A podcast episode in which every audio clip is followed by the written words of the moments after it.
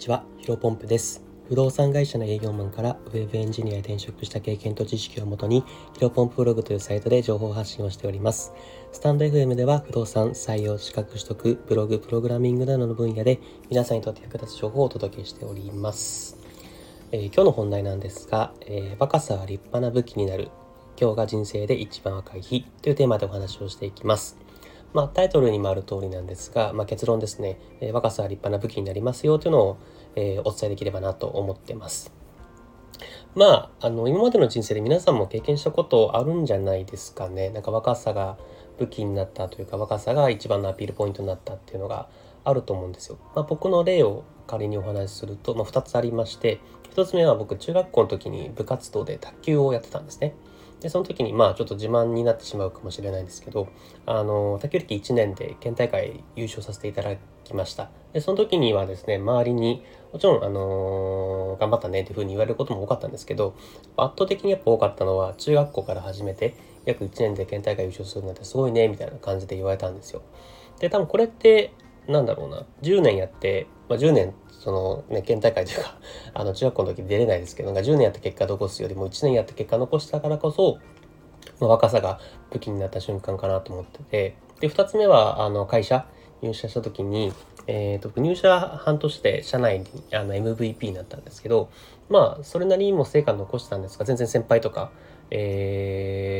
上司とかの方が売り上げも高いし、えーと、金額も高いしっていう状況だったんですが、まあ、受賞理由としてはあの入社半年で成果を残したからっていうふうに言われたんですね。やっぱりここも入社半年だから例えばそれなりに成果を残してなかったとしても、まあ、入社半年から考えると、えー、成果を残したっていうふうに評価をしてもらえた、えー、時っていう感じだったんですよ。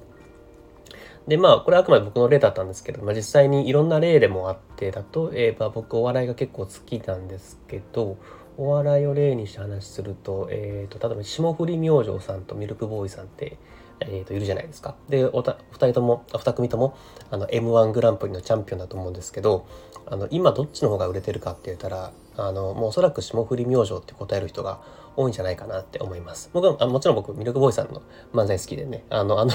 コンフレークのネタを見た時はやっぱり一番初めてやる時はかなり印象的であこんな面白い人いるんだって思ったんですけどやっぱりミルクボーイ様との経歴長いんじゃないですかね30とか40とか歳だと思うんですがやっぱり霜降り明星さんは僕よりも多分12個上？20代後半とか30度になってないと思うんですけど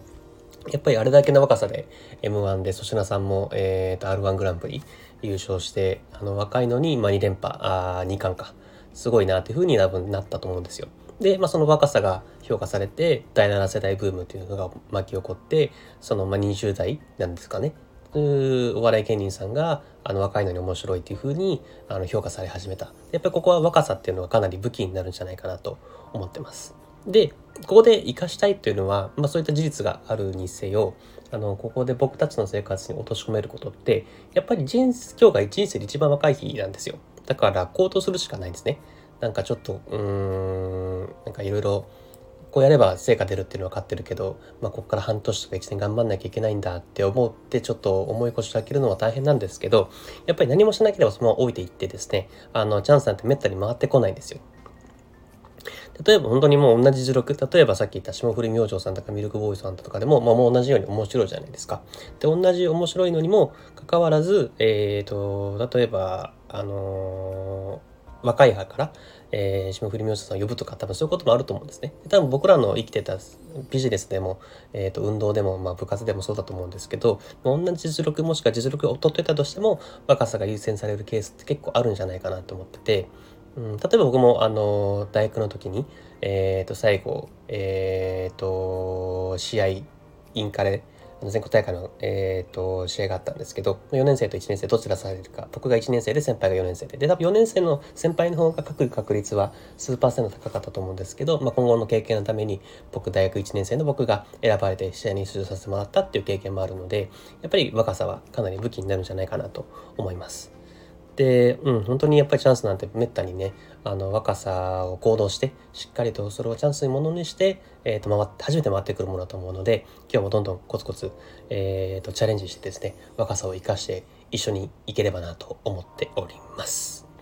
えー、以上になりますね。で、ツイッターでは、あの、毎日、僕、積み上げ、本本日の行動、こういうものになりますよ、というふうに、えー、と、ツイートしておりますので、ぜひ一緒に行動している方、あの、一緒に、なんだ目標に向かって、えー、目指せていければ、いければなと思っておりますので、ぜひ、えー、チェックしていただいて、フォローしていただけると嬉しいです。本日も新しい時代をコツコツと歩んでいきましょう。お疲れ様です。